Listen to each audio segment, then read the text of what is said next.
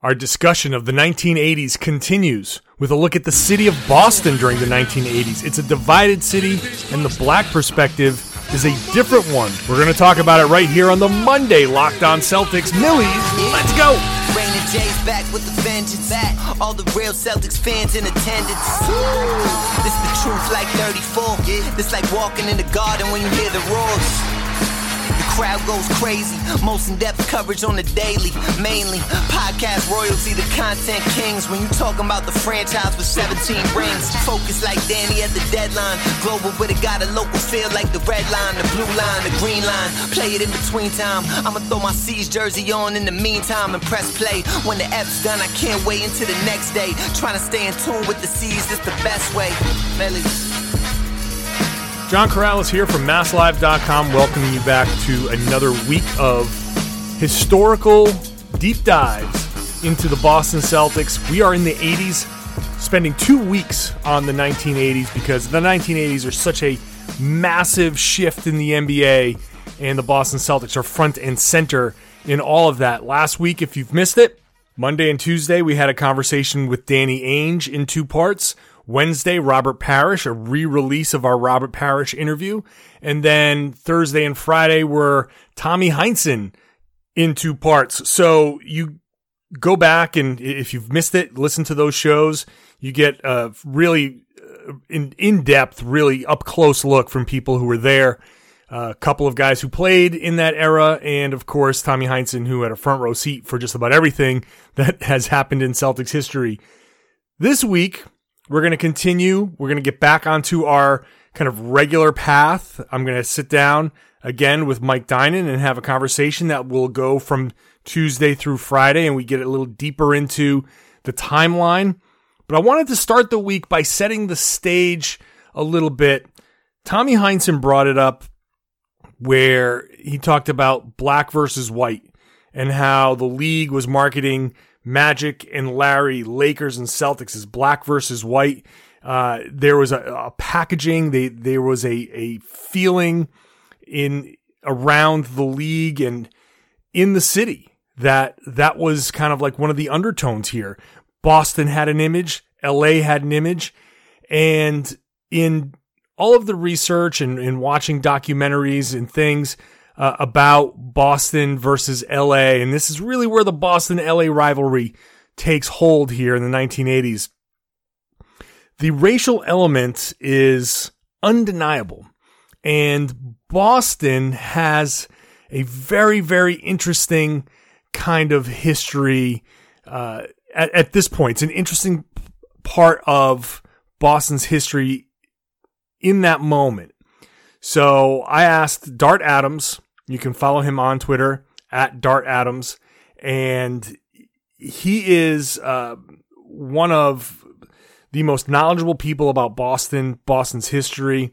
He grew up in Boston, and and he has a firsthand look at the black perspective, how the Celtics were perceived in the black community in Boston, and in the conflict that you know, you've got your home team winning championships. Meanwhile, there is a disdain for that team and interesting reasons why there's a disdain for that team considering the team's history. So I decided Dart's the guy to talk to.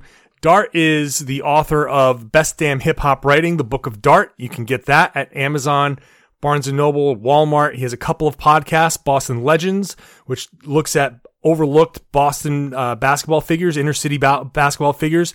So check that out. And he also has his Dart Against Humanity podcast, which returns on May 1st. Dart's the guy to talk to about this kind of stuff. Dart's the guy to follow when it comes to history, when it comes to hip hop, especially. We've had Dart in the show before talking about music in the NBA. It was an awesome conversation. So here now is my conversation with Dart Adams. All right, welcome back to the podcast, Dart Adams. First of all, how you doing? How you feeling? I'm good, actually, given the circumstances. we always have to add that actually in there. It's like, hey, I'm actually doing okay. I'm actually all right. We're, I'm okay. I'm one of the one of the few lucky ones. That's good. I'm glad to hear that. So I, I thought you'd be the guy to talk to about uh, a very important element of 1980s Boston Celtics, uh, especially in in regards to the rivalry with the Lakers. Oh, so yeah.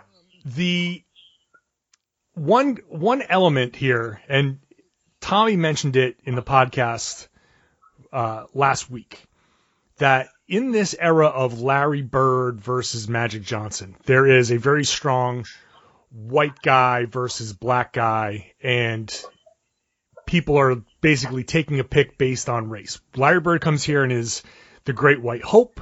Boston, uh, you know, the Celtics are named after, and you know the fact that Boston is heavily Irish, um, and Magic tells a story about coming into Boston for a Oh, playoff goodness. series.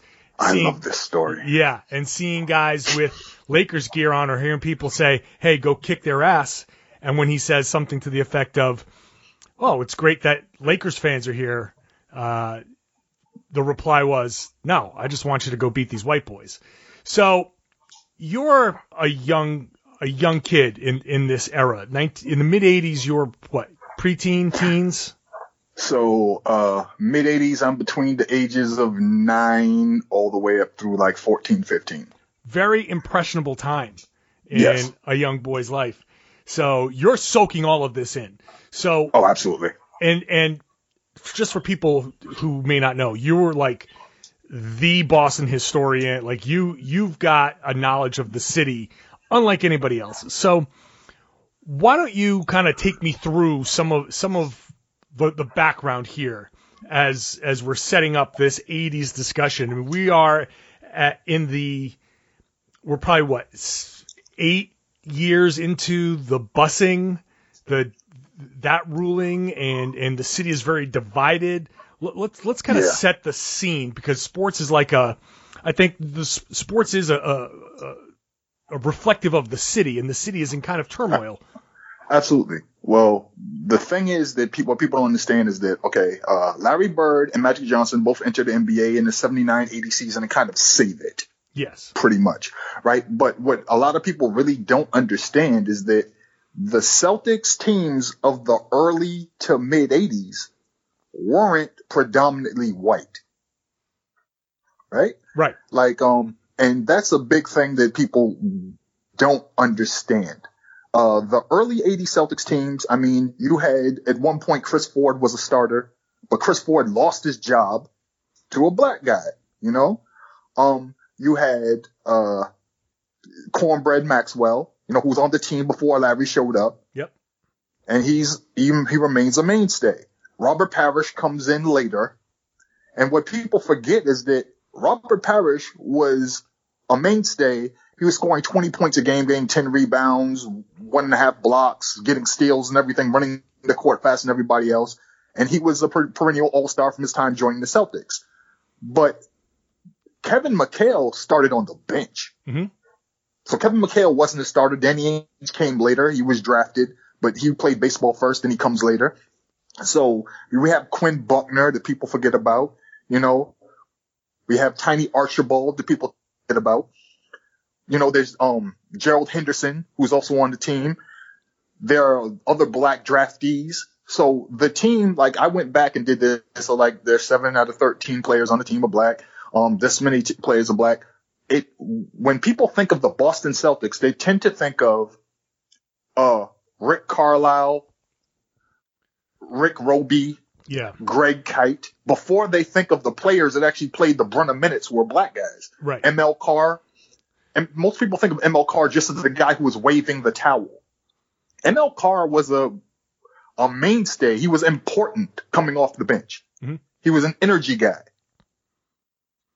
You know? Yeah. So when you think about all that, that gets lost. Now, more to your point, how did people feel about the Celtics? When things started to switch over from 85 into 86, the feeling about the Celtics changed because a lot of the black players ended up leaving. They started drafting guys like Brad Lohaus. They started bringing in guys like Fred Roberts. We start getting players like Jerry Sichting. We lose Max. Max kind of sacrificed himself. This is something people don't talk about enough to bring in Bill Walton. And This all is- of a sudden, for the um 85, 86 team, Yes. Yeah. So all of a sudden, in one fell swoop, well, it happens over two seasons really. That team looks very white and very different. You have um Conner Henry, who's also a draftee, the guy who shoots the 3s Mhm. So the team is overwhelmingly white now.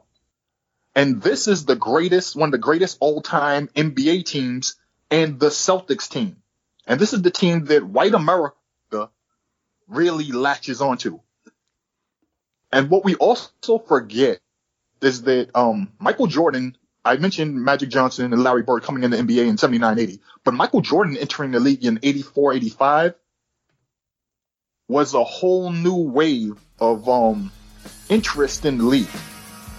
So eyes are on the league more and more as the Celtics and Lakers come to prominence and Michael Jordan enters the league.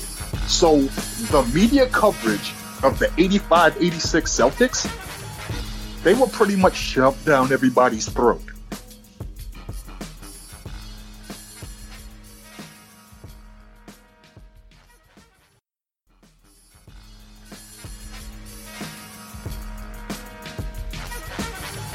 You are Locked On Celtics, your daily Boston Celtics podcast, part of the Locked On Podcast Network. Yeah, that that 86 team, well obviously you have like you mentioned Cedric Maxwell is out because Kevin McHale is being elevated. Uh, yes.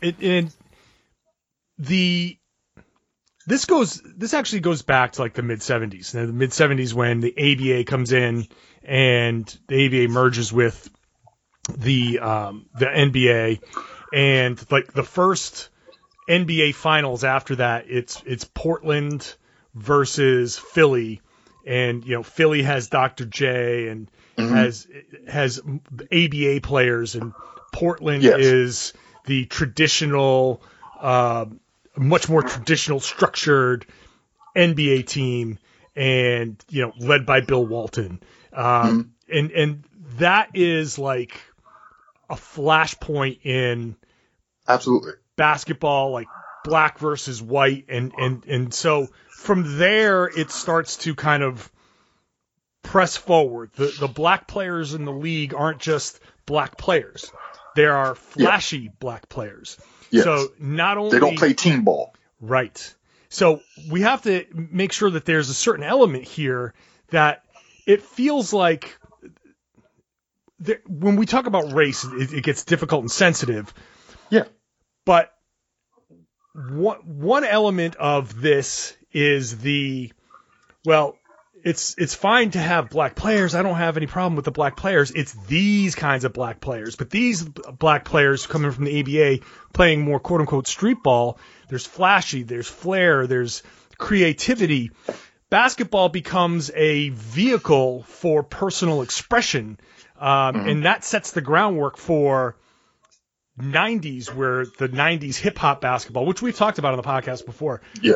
um, this the 80s is this transition period. So when we talk about this particular Boston Celtics team, it stands now in contrast to what you mentioned, where Michael Jordan comes in and he's dunking and he's in con- dunk contest with, With his the gold out. chains and yeah, and the, the sneakers, the custom made sneakers, and like th- there's there's now a different, not just the black player versus white player, there's a different different brand of black Yes. basketball player.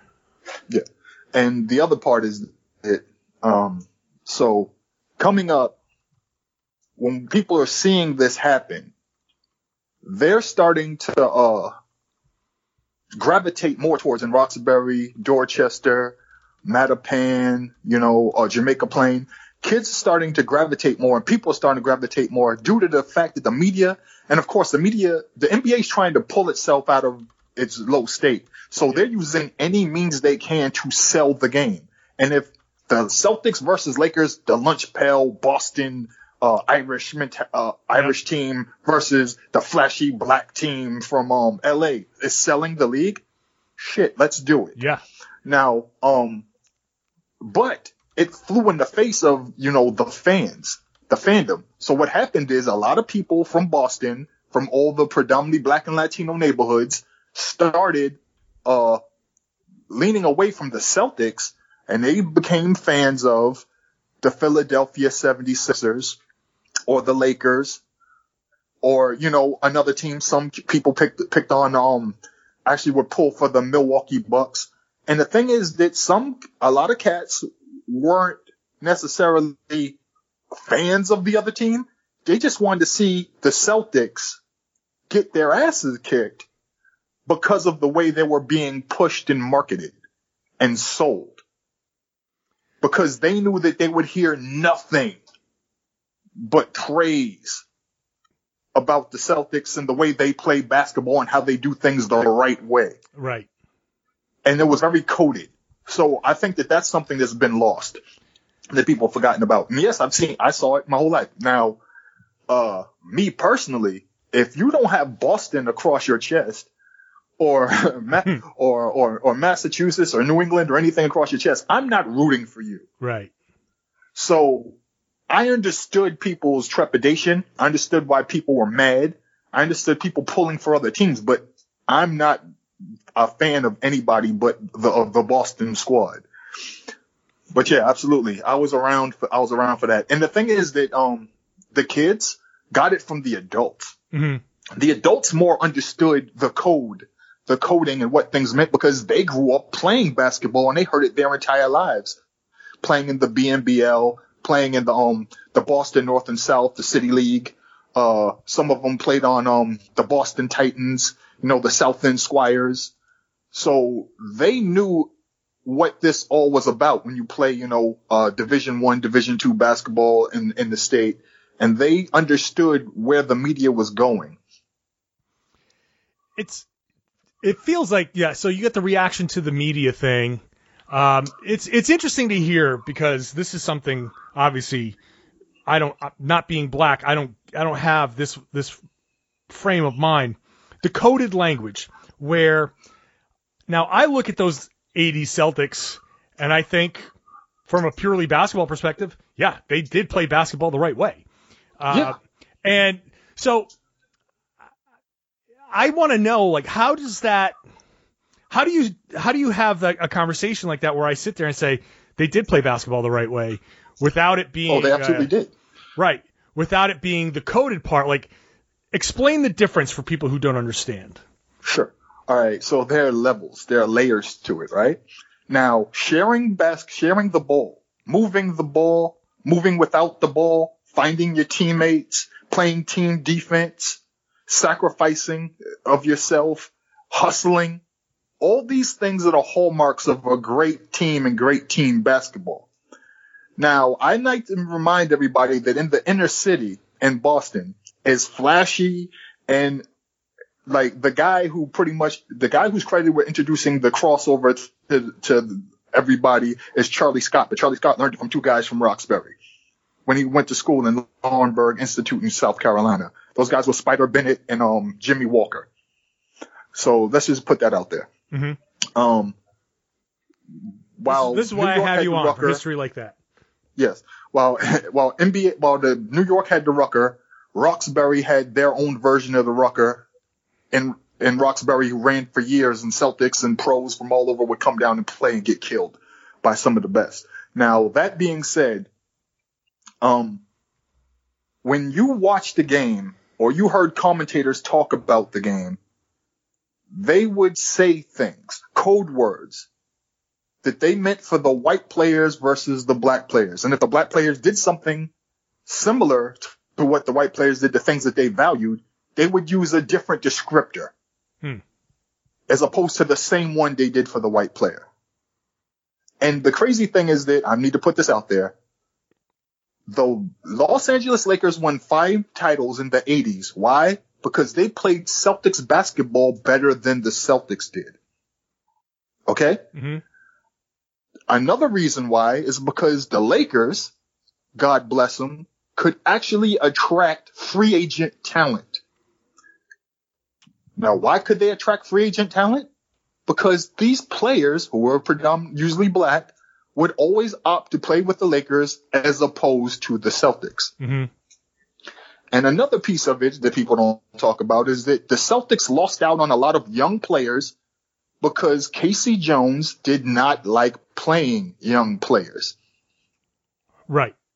Right. He and Tommy touched on that. That K.C. was not a, a talent developer. He he had No. his guys, and I mean, look, what talent are you really going to develop when you've got Larry, Kevin, Exactly. you know, Chief? I mean, that that that wasn't a, a place for young players to come along and learn and grow. That was a place Mm-hmm. Yeah. for like, who can we get to plug in and say, all right, we need a shooter. Well, who's the best shooter we can find out there? Then you Yes. you try to get uh, a Jerry Sichting or or somebody else or you know uh, Carlisle or whatever. Um, Mhm. So the one thing that has always stood out about Larry Bird. Now Larry Bird is obviously like the face of the franchise. yes. And so when you think of the pushback, the pushbacks against Larry Bird, like Isiah Thomas saying that if Larry Bird was a, a black player, he'd just be another good player. Um, the if if we're looking at this from a racial perspective, the Celtics as a predominantly white team at their peak, and Larry Bird's the face of it. But Larry Bird is the one guy who always just pushed back against that stuff oh yeah. and and has you know from from the like he never ever ever got caught up in it and even when Isiah said that his reaction was look I don't care what he says I don't care that's not that he can say what he can say like he never once participated even remotely in all of that so in the Well- black go ahead and a big reason for that is that if anybody knows about Larry Bird and studies Larry Bird, Larry, Larry wanted to play against the best competition. And in Indiana, that meant Larry Bird would seek out and play against black players. And his game was tailored, if you notice, for him to succeed playing against players who might be faster than him, might be able to jump higher than him, but he was going to do things that made him matter on the court, regardless of who his competition was. Mhm. And he seeked out the challenge. So people tend to think that Larry Bird was the great white hope who who somehow managed to play well against, you know, the best players, but it's because he worked at it and he sought out the best players. So if you put a white guy to guard Larry, he saw it as like you were disrespecting him. Okay? So Larry Bird would talk smack to everybody. but the other part is that when when uh, that was said by Isiah Thomas, Larry understood exactly what he meant by it. Mhm. So he was like, "We need to have a press conference. We need to air this out. This does not matter to me. You guys don't need to be worked up over it because I know exactly what he meant, and I understand the how the NBA is trying to sell this game and try to market this game in order to, you know, appeal to the most people possible. The bottom line is what we do on the court. That's why he wanted that squashed immediately. But yes, were there hard feelings between him and Isiah that ultimately led to Isiah not being on the dream team? But I, Larry and Michael Jordan and other players on the dream team were, were instrumental in saying we don't want Isiah on the team. And it all came down to Michael Jordan, but it was for reasons like that. But it was all in the, all in uh, competition because uh, people tend to forget in terms of Isiah, Isiah grew up in the Midwest playing against, um, uh, McHale. So McHale called him Zeke because that's what they called him in all the AAU games and all, every, every and um everywhere that they went and everywhere they played. So and also back in those days, how everybody knows each other now, and they're all friends and buddy buddy coming up from being ki- kids Right. all up through AAU and college. That was not the case back in the 80s. You know, so it was very it was a lot more confrontational. There was hatred on the court.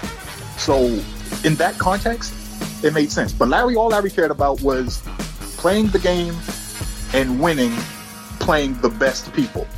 So he wasn't going to feed into anything else other than that.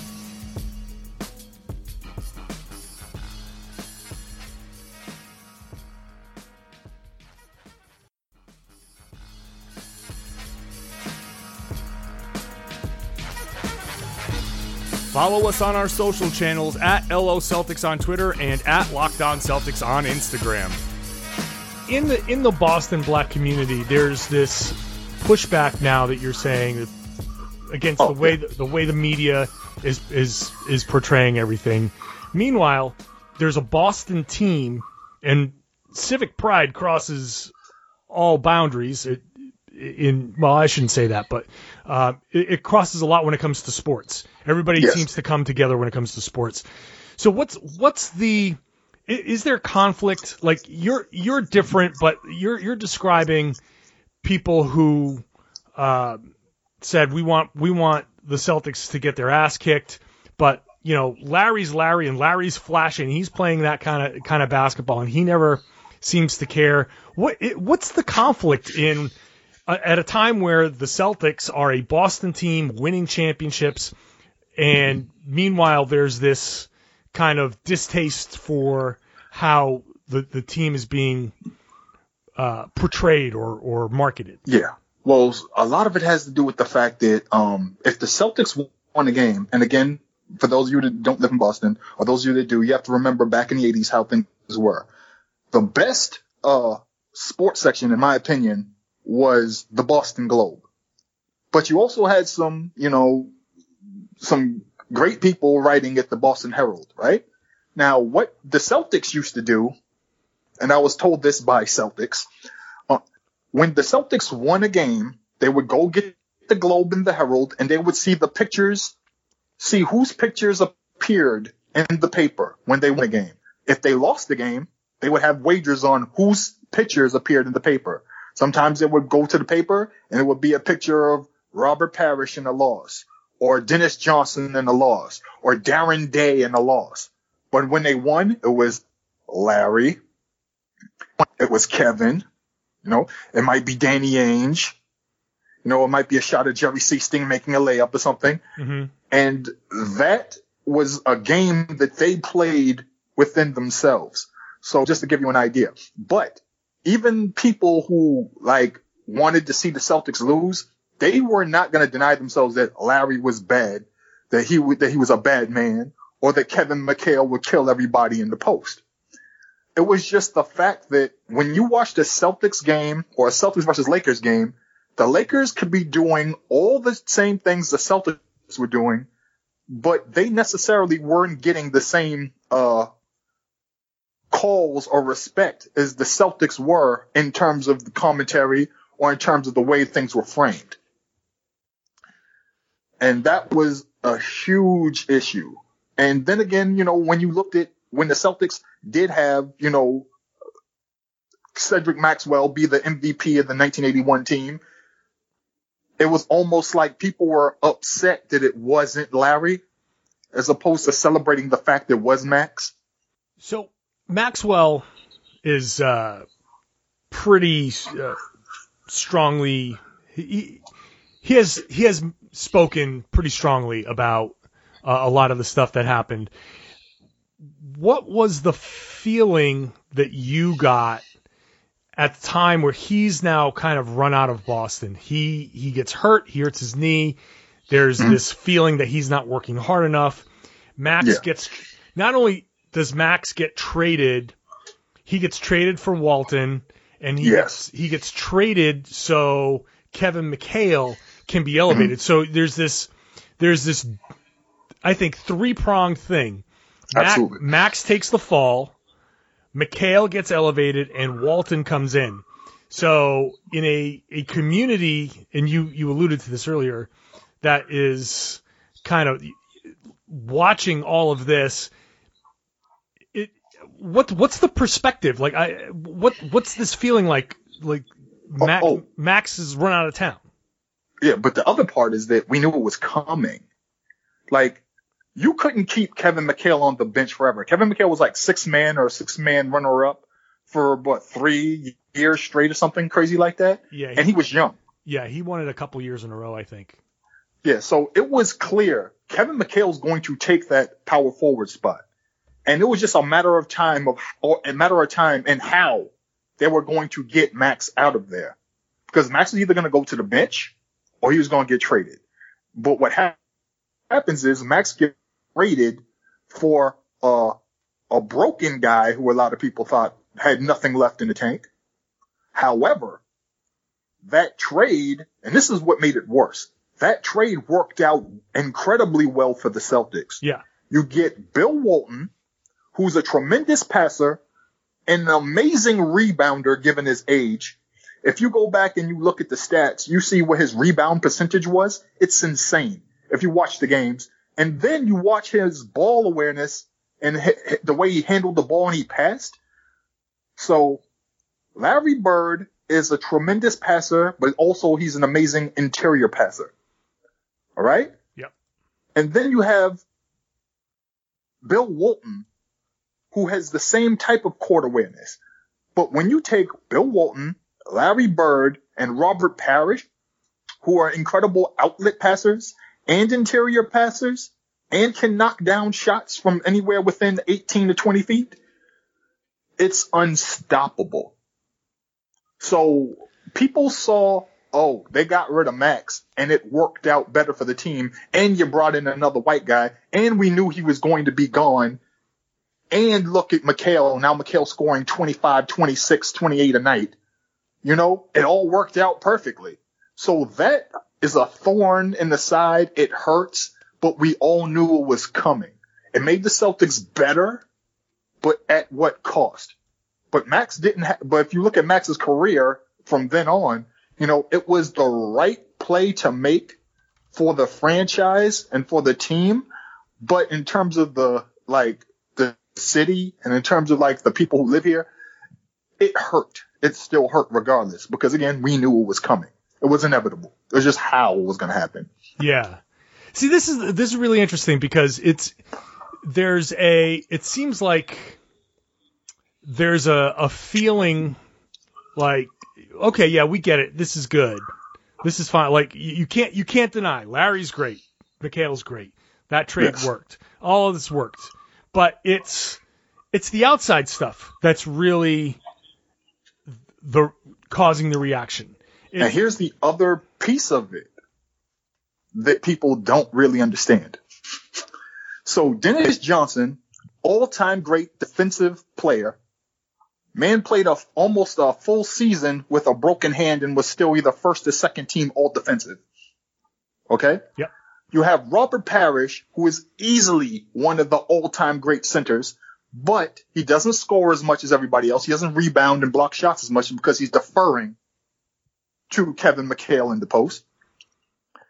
Um, then you have the fact that the Boston Celtics were led by a black coach, Mhm.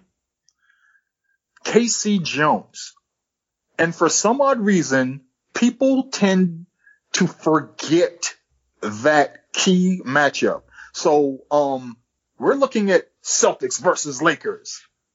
Pat Riley versus K.C. Jones. The Celtics had a black coach. They won championships with a black coach. The Celtics have won more championships with black coaches and had more black coaches and had them first than any NBA franchise. But somehow that got overlooked. That see, that made some people so pissed off.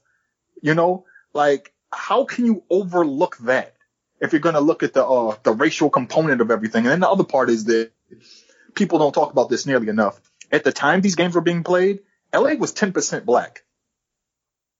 okay. Boston was between 20 and 25% black. But somehow through the magic, magic of marketing and spin, it's this overwhelmingly white city versus this overwhelmingly black city. But also it's a clash of cultures.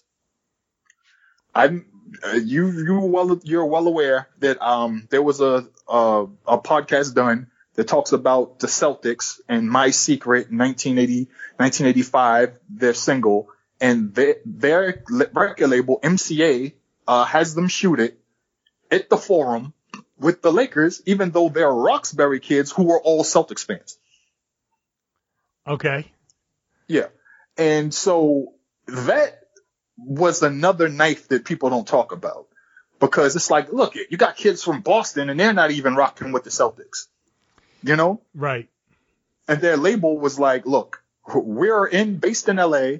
nobody wants to see New Edition playing with the Celtics besides New Edition and the Boston Celtics. You know, so um, th- that was another thing. So people tend to bring that up in the discussion too. But there were all these different things going on in that in that era that you know really just it, it just like even when I think about it to this day, it just leaves a taste in my mouth. You yeah. know. Yeah. Well, so this is the reason I, I want to have this discussion is because a lot of people don't understand from the the black community in in Boston from that perspective. And in, the again from the like I said at the top, we're we're in an era where the busing uh, we're probably when Larry Bird gets to the league, the worst of the busing was only like three years. Like the worst of the protests Yeah. was only like three years prior. So it's still all Yeah. fairly fresh. It's still happening. Um, the perception is the problem. Absolutely. And so, Because when people think of Boston to this day, they pull up images of busing in 76 and 77, and I'm like, this is not even the city anymore. right. So the, Boston now is is much different than Boston in the 70s and 80s and you know the Not even the 90s. in yeah. So um, there the the demographics have changed. Although we we could have an entirely separate discussion Yes. about the the way the you know the neighborhoods are still there's still segregation. You know in Yeah. you know the way the neighborhoods are. Yeah. It's just Uh, a different kind of segregation. Yeah. So, but it feels like so so sports is an escape, but it feels like from a black perspective, you you don't get to have that escape. You don't get to have that same escape in the 80s because of the way you can't even watch basketball and enjoy it and and love the fact that your home team is playing well and winning championships because Exactly. the rest of the, the way it's being packaged is like thrown in your face in a way. It's it's constant. So um everybody in Boston pretty much has an idea of what the experience like was being a Boston sports fan. Not entirely the same for everyone. Being a Boston Red Sox fan, my experience was different than the average Boston Red Sox fan. Being a kid in the 80s watching the Boston Celtics, sure, we would go turn on the TV to 56 or 25 or whatever channel was covering the Celtics, 38, SBK, whatever channel was covering the Celtics at the time. We would turn on the radio and we would turn down the television and we would listen to Johnny Most. Mhm. Sure. But when it was a national broadcast and we were listening to, uh, this is the NBA on CBS, you know, or when we were watching Big East basketball or something to that occasion, Mhm. something like that, we would watch basketball and we would hear the way they would describe different players. And this continued on throughout the 90s. Um, this is the reason why, and people don't understand this, this is the reason why guys like um, the guy at Duke, um, Who? Christian Laettner, Oh, was hated. You know, yes. This is why Bobby Hurley was on a level that tested, but we we we we didn't hate him anywhere near as much as we hated Christian Laettner because of all the praise heaped on him. It's the reason guys like Steve Wojciechowski, the scrappy son of a longshoreman, who's heady and and and plays with his heart, you know, gets all the accolades and everything, even though he has no shot of going to the NBA. Mhm. But if you had a black player who who hustled as much as he did, took as many charges, they would not get anywhere near the amount of love as, or, or, or coverage that Steve Wojciechowski gets. And I need to stress this. One of the that's one of the reasons why it is so important that a player like Marcus Smart is so beloved in Boston. Marcus Smart sh- shooting percentage may not be what you want it to be, but that man does nothing but play winning basketball. And if you want to win the hearts and minds of Celtics fans, that's what you have to do. The Celtics gave him a big contract because he does just that. Mm-hmm. I've had people from every fandom imaginable in NBA like, why do you guys love this guy so much? Look at his shooting percentages. Look at this. Look at that. Look at look at him flop. and I was like, but look at the look at what he does on the court. I could send you a cut of him winning game after game after game after game after game for the Celtics. Now, if we go back to the 70s, 80s, and 90s, it's rare that a player like Marcus Smart would be beloved by those same people that he prays on the heady, scrappy, uh, smart player, you know, Mhm. wow. And the thing is that there was a, a piece done on, um, real sports, I believe in like the late nineties or the early zeros about that, like the preconceptions of, of players of different races and how the players used to make jokes about it. Like, wow, that was a heady play there. Like, wow, you have a high basketball IQ. you know, you're a coach on the court. You know, you're a high riser. You know, that was really athletic. Mhm. That was cerebral. And the thing is that again, like it took players like Bill Russell to get recognized as being cerebral and also athletic. right. You know, that's not this. That wasn't extended to um players like uh Pat Riley. I mean, not Pat Riley. Pat Ewing when he was young. You know, Right. that wasn't extended to guys like Akeem Olajuwon when he was at Houston. It came later. So the the perception. So when you're talking about the language, you're talking about black players are being called athletic, things that involve um, physical ability. Speed, yes, While, while white players are being called intelligent, their brains. Yes. They're being praised for their brains, and black players are being praised for their bodies, which Yes. which brings back long-standing prejudices and is is part of a centuries long style of coded language. absolutely. So I've never seen. I can't tell you. Uh, honestly, I can't tell you a player that was white between 1979 and 1999 that was described as having an NBA body. mhm, I, I can't I can't name one. I cannot I, I can I can I can name some I saw, but I can't name one that I personally heard it come out of the mouth of a commentator. My friends, hey, look at that kid. Wow, he has an NBA ready body already. Yeah, That kid jumps out the gym talking about, you know, Rex Chapman. yeah, That's an athletic play. Or when a white player did something that was athletic, the way they said it or their response to it was they're blown away it happened yeah. right, versus had it been somebody else.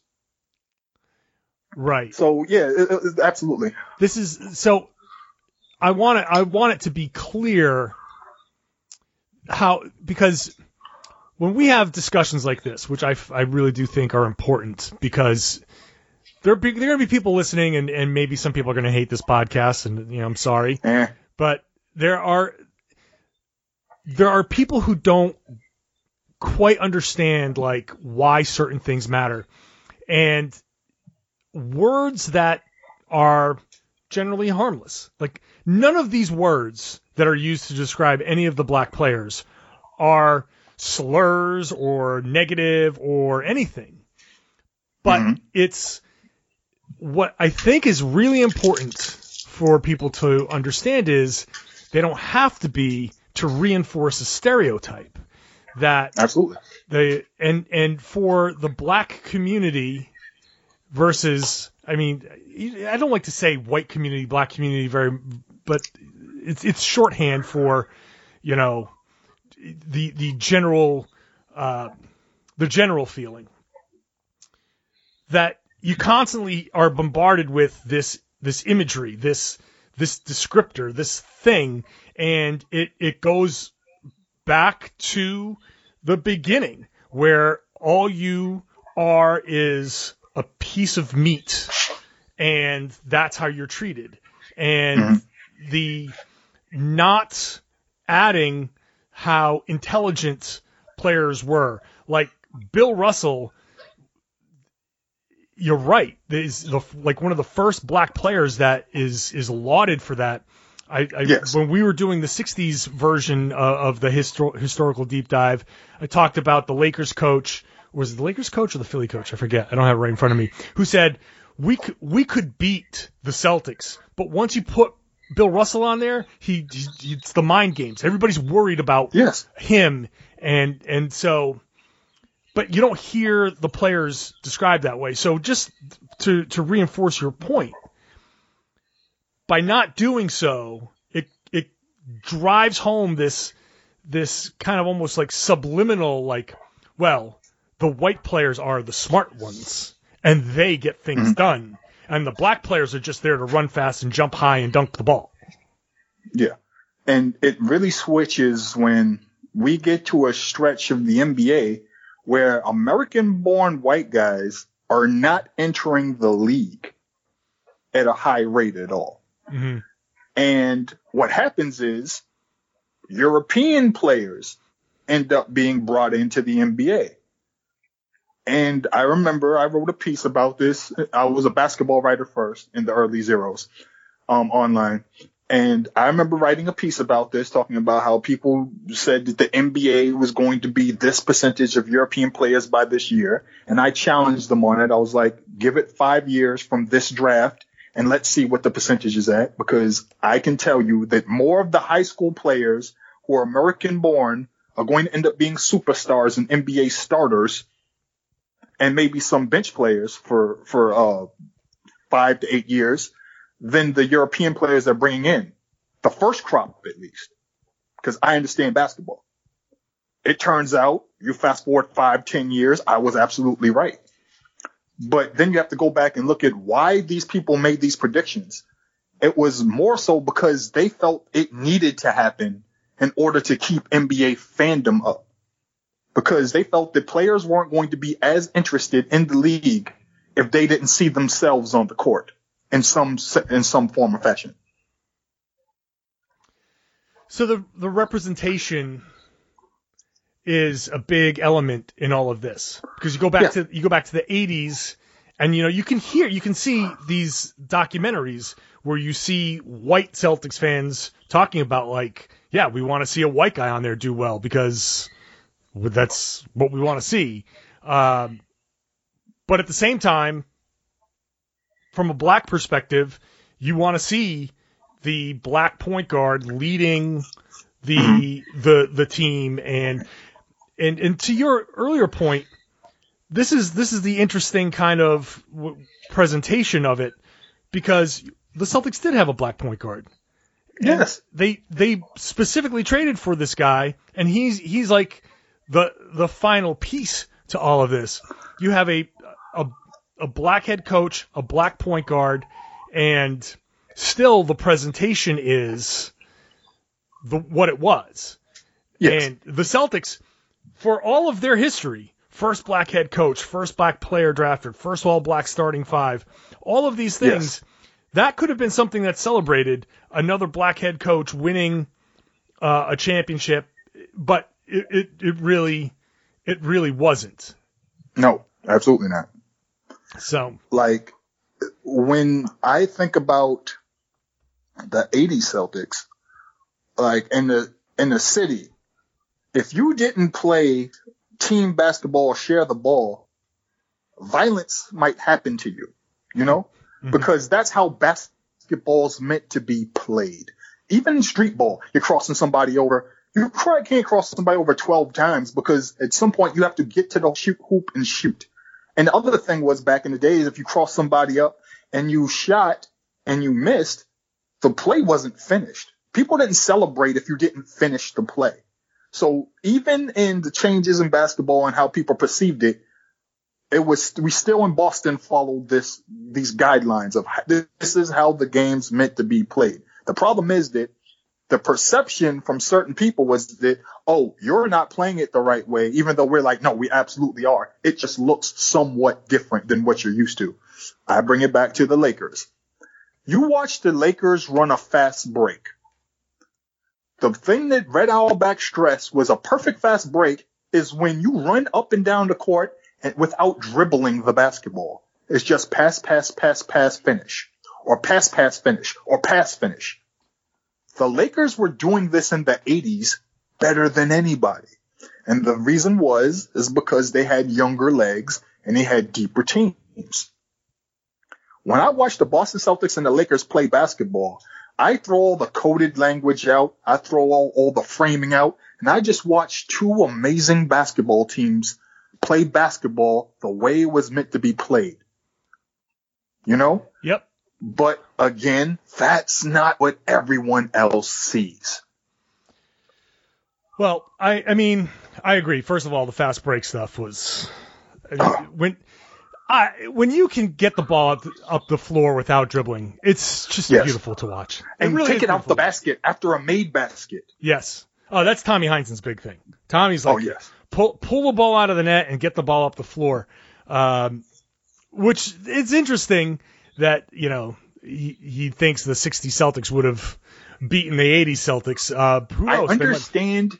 I understand the premise behind it, but in execution, I'm not 100% sure what happened. But I understand why he thinks it. Oh, totally. I mean, look, he's what's he gonna say? exactly. What the hell is he going to say? Used to, he, he played on those teams and he and he coached the teams right. afterwards. What else is he right. going to say? I mean, he's got he's got a you know a bucket full of rings. He's won championships. He was on the most dynastic team in, in NBA history. I will admit one thing that he was right about. His Celtics were way deeper than the 80s Celtics. Well, yeah, but they also had eight teams in the NBA back then. Yeah, so they could allow for it to be. Right. But the thing, but when again, when we look back at the '80s Celtics, right? When you look at that roster, like, and also another thing that I haven't discussed yet is um certain talented black players in the within the Celtics organization just didn't last. Darren Daye ended up going to Europe as mm-hmm. opposed to staying with the Celtics because they wouldn't pay him. Mm-hmm. You know? Yeah. Which a lot of people don't talk about ever. Right. Nobody talks Another thing Daye. after that, no one talks about Darren Daye. Another thing people don't talk about is Derek's when De- when they brought in Derek Smith and how Larry was pissed off that they didn't make it a point to keep Derek Smith on the squad. They didn't do everything they could to keep Derek Smith playing. He even wrote about it in his autobiography. You know, mm-hmm. that's another point of contention. Uh, when you look at how uh, guys like Brian like like how Brian ended up leaving the team, you know, uh, in order to make up for the mistake that he made in his oversight, you know, uh, Auerbach said that he, he was playing defense like people were going through him like a sieve, but then he goes to Orlando and he's playing some of the best basketball of his career. So everybody's looking back at the Celtics organization like, why'd you let that guy go? Right. You know? And when you look at the draft picks, if you go through, like, it's hard to defend when you go through the 80s draft picks they drafted a lot of guys from BYU. they did. They did you have a, they had three. They had Ainge. They had Greg Kite. They had Jerry yep. Sichting. I always get tripped up on the Sichting name. It's a hard name to say. But yeah, and then uh, they brought in Mark Acres from uh, Oral Roberts too, which is yes, is basically another Mark. Acres, Mark, Mark number Acres. forty-two. Yeah, Mark Acres, Brad Lohaus. They didn't do themselves any favors with the perception. Michael Young.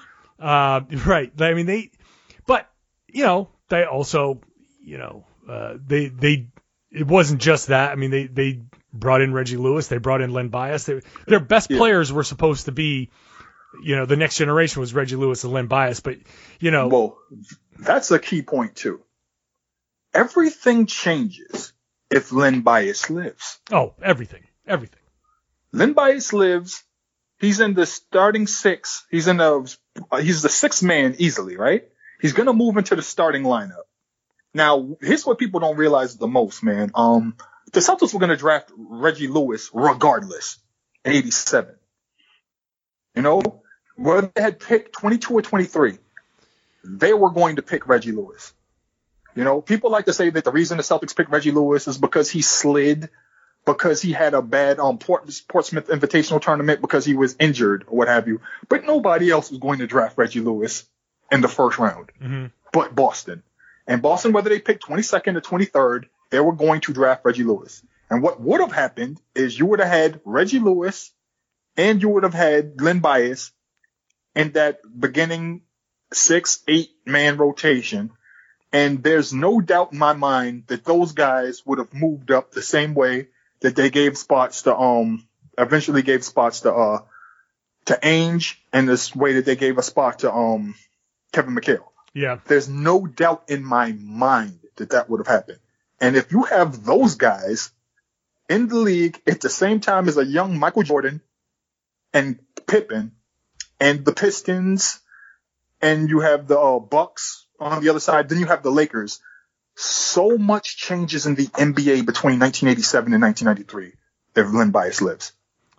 I, I mean, it's it's very there's a very strong uh, case to be made that the, the Celtics continue winning, um, and and you know, not only that, you, you have no Rick Pitino probably like the entire No. course of Celtics history changes. Changes. Paul Pierce does not become a Celtic. Like everything after that is a ripple effect because you have two spectacular players, you know, one and two, um, that could play off of one another. Obviously, we never get to see Len Bias play in the NBA, so we don't know how it would have worked out for sure. But I mean, it's a pretty strong consensus that he was going to be pretty special. Um, everybody who talks about him has that feeling. Uh, Absolutely. but anyway, so the the perception of the Celtics is one thing. The reality of the Celtics is kind of another.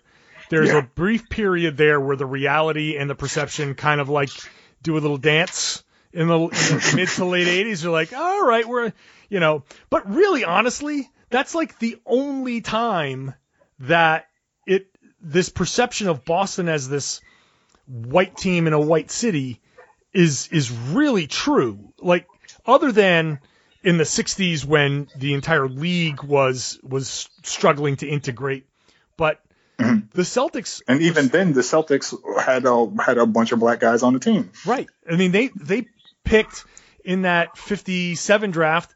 They got K.C. Jones and uh, Bill Russell. Two. I mean, obviously Bill Russell is the key player, but K.C. Jones Yes. is a very important perimeter defender in Celtics history. Um, the Celtics. Sam Jones is an incredibly important player uh, Yes. in in that time. There are a lot of really important players. Uh, JoJo White, they pick up JoJo White. Like you just go through all of these in in, in the Celtics. Aside from you know whatever their perception is, their history is kind of different, progressive in a lot of ways Uh, Absolutely.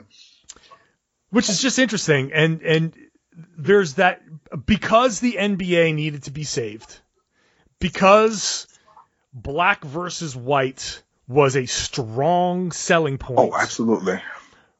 That is the perception that stuck with the Celtics kind of now forever. It, it and so I guess I'll end it on this. From your perspective as a black Bostonian, you have a, a franchise here Mhm. that it feels like for me on the outside, you should be proud of. Absolutely. The I mean, when you think about it, Yeah. But when you think about it, before that stretch where the team is pretty much predominantly white and sold as that, and it's the greatest NBA team ever, um, the team is predominantly black. After that era is over, when you have Larry Bird and Kevin McHale and Robert Parish leaving and them and everybody going to the bench, you bring in a bunch of young players. Who are these young players? Uh, you got Reggie Lewis. You got Kevin Gamble. You have um Brian Shaw. You have Dee Brown. You have Rick Fox. I'm up to five. You know, young black guys, and then who Right. are the point guards? Sherman Douglas and and Johnny and um and Bags. You know, Yep. That's seven. I love Sherm. And so we look at those teams that were winning 54, 55, 56 games games a year, but getting killed by the Cleveland Cavaliers in the playoffs because of height, you know, in the early 90s. Mm-hmm. Nobody had anything to say about those teams. And it was weird because during those years, nobody is saying these things about the Celtics. They're Celtics fans again. They're wearing the Celtics gear in the hood. You know, everybody has their Celtics hats on. They got their, their Celtics starter caps, you know, they got the jackets. They don't have the satin ones anymore. Thank God. It's the, it's the, um, starter era. You know all about the, the shiny satin green ones. Oh, I know all about this. Um, yep. So, you know, the perception has changed and everything, but no one ever talks about that. How all these people in the hood who are like, we want to see the Celtics lose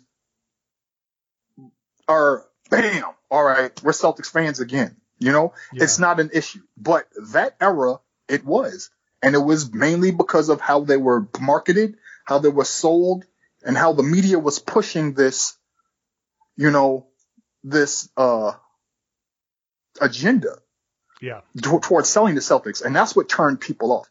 Because again, when it comes to your team and your hometown, that kind of overrides a lot. But there's only so much you could take. You know, I mean, look at look at black fans and their relationship with like the Patriots going back and forth. You know, Mhm. we love the Patriots, but we hate a lot of the stuff that they do. Mhm. You know, Right. so it's always that it's always that slope. You know, I mean that's always going to be with sports. I, it's why I stopped listening to sports radio because of the the nature of wording and the coded language and some of the fandom. Is also why I have a contentious relationship with Barstool. You know, for the same Mhm. thing. I love the sports, but I don't necessarily love every aspect of fandoms of the fandom. You know. Right. Well, this is really interesting, um, and I'm glad you had a, a.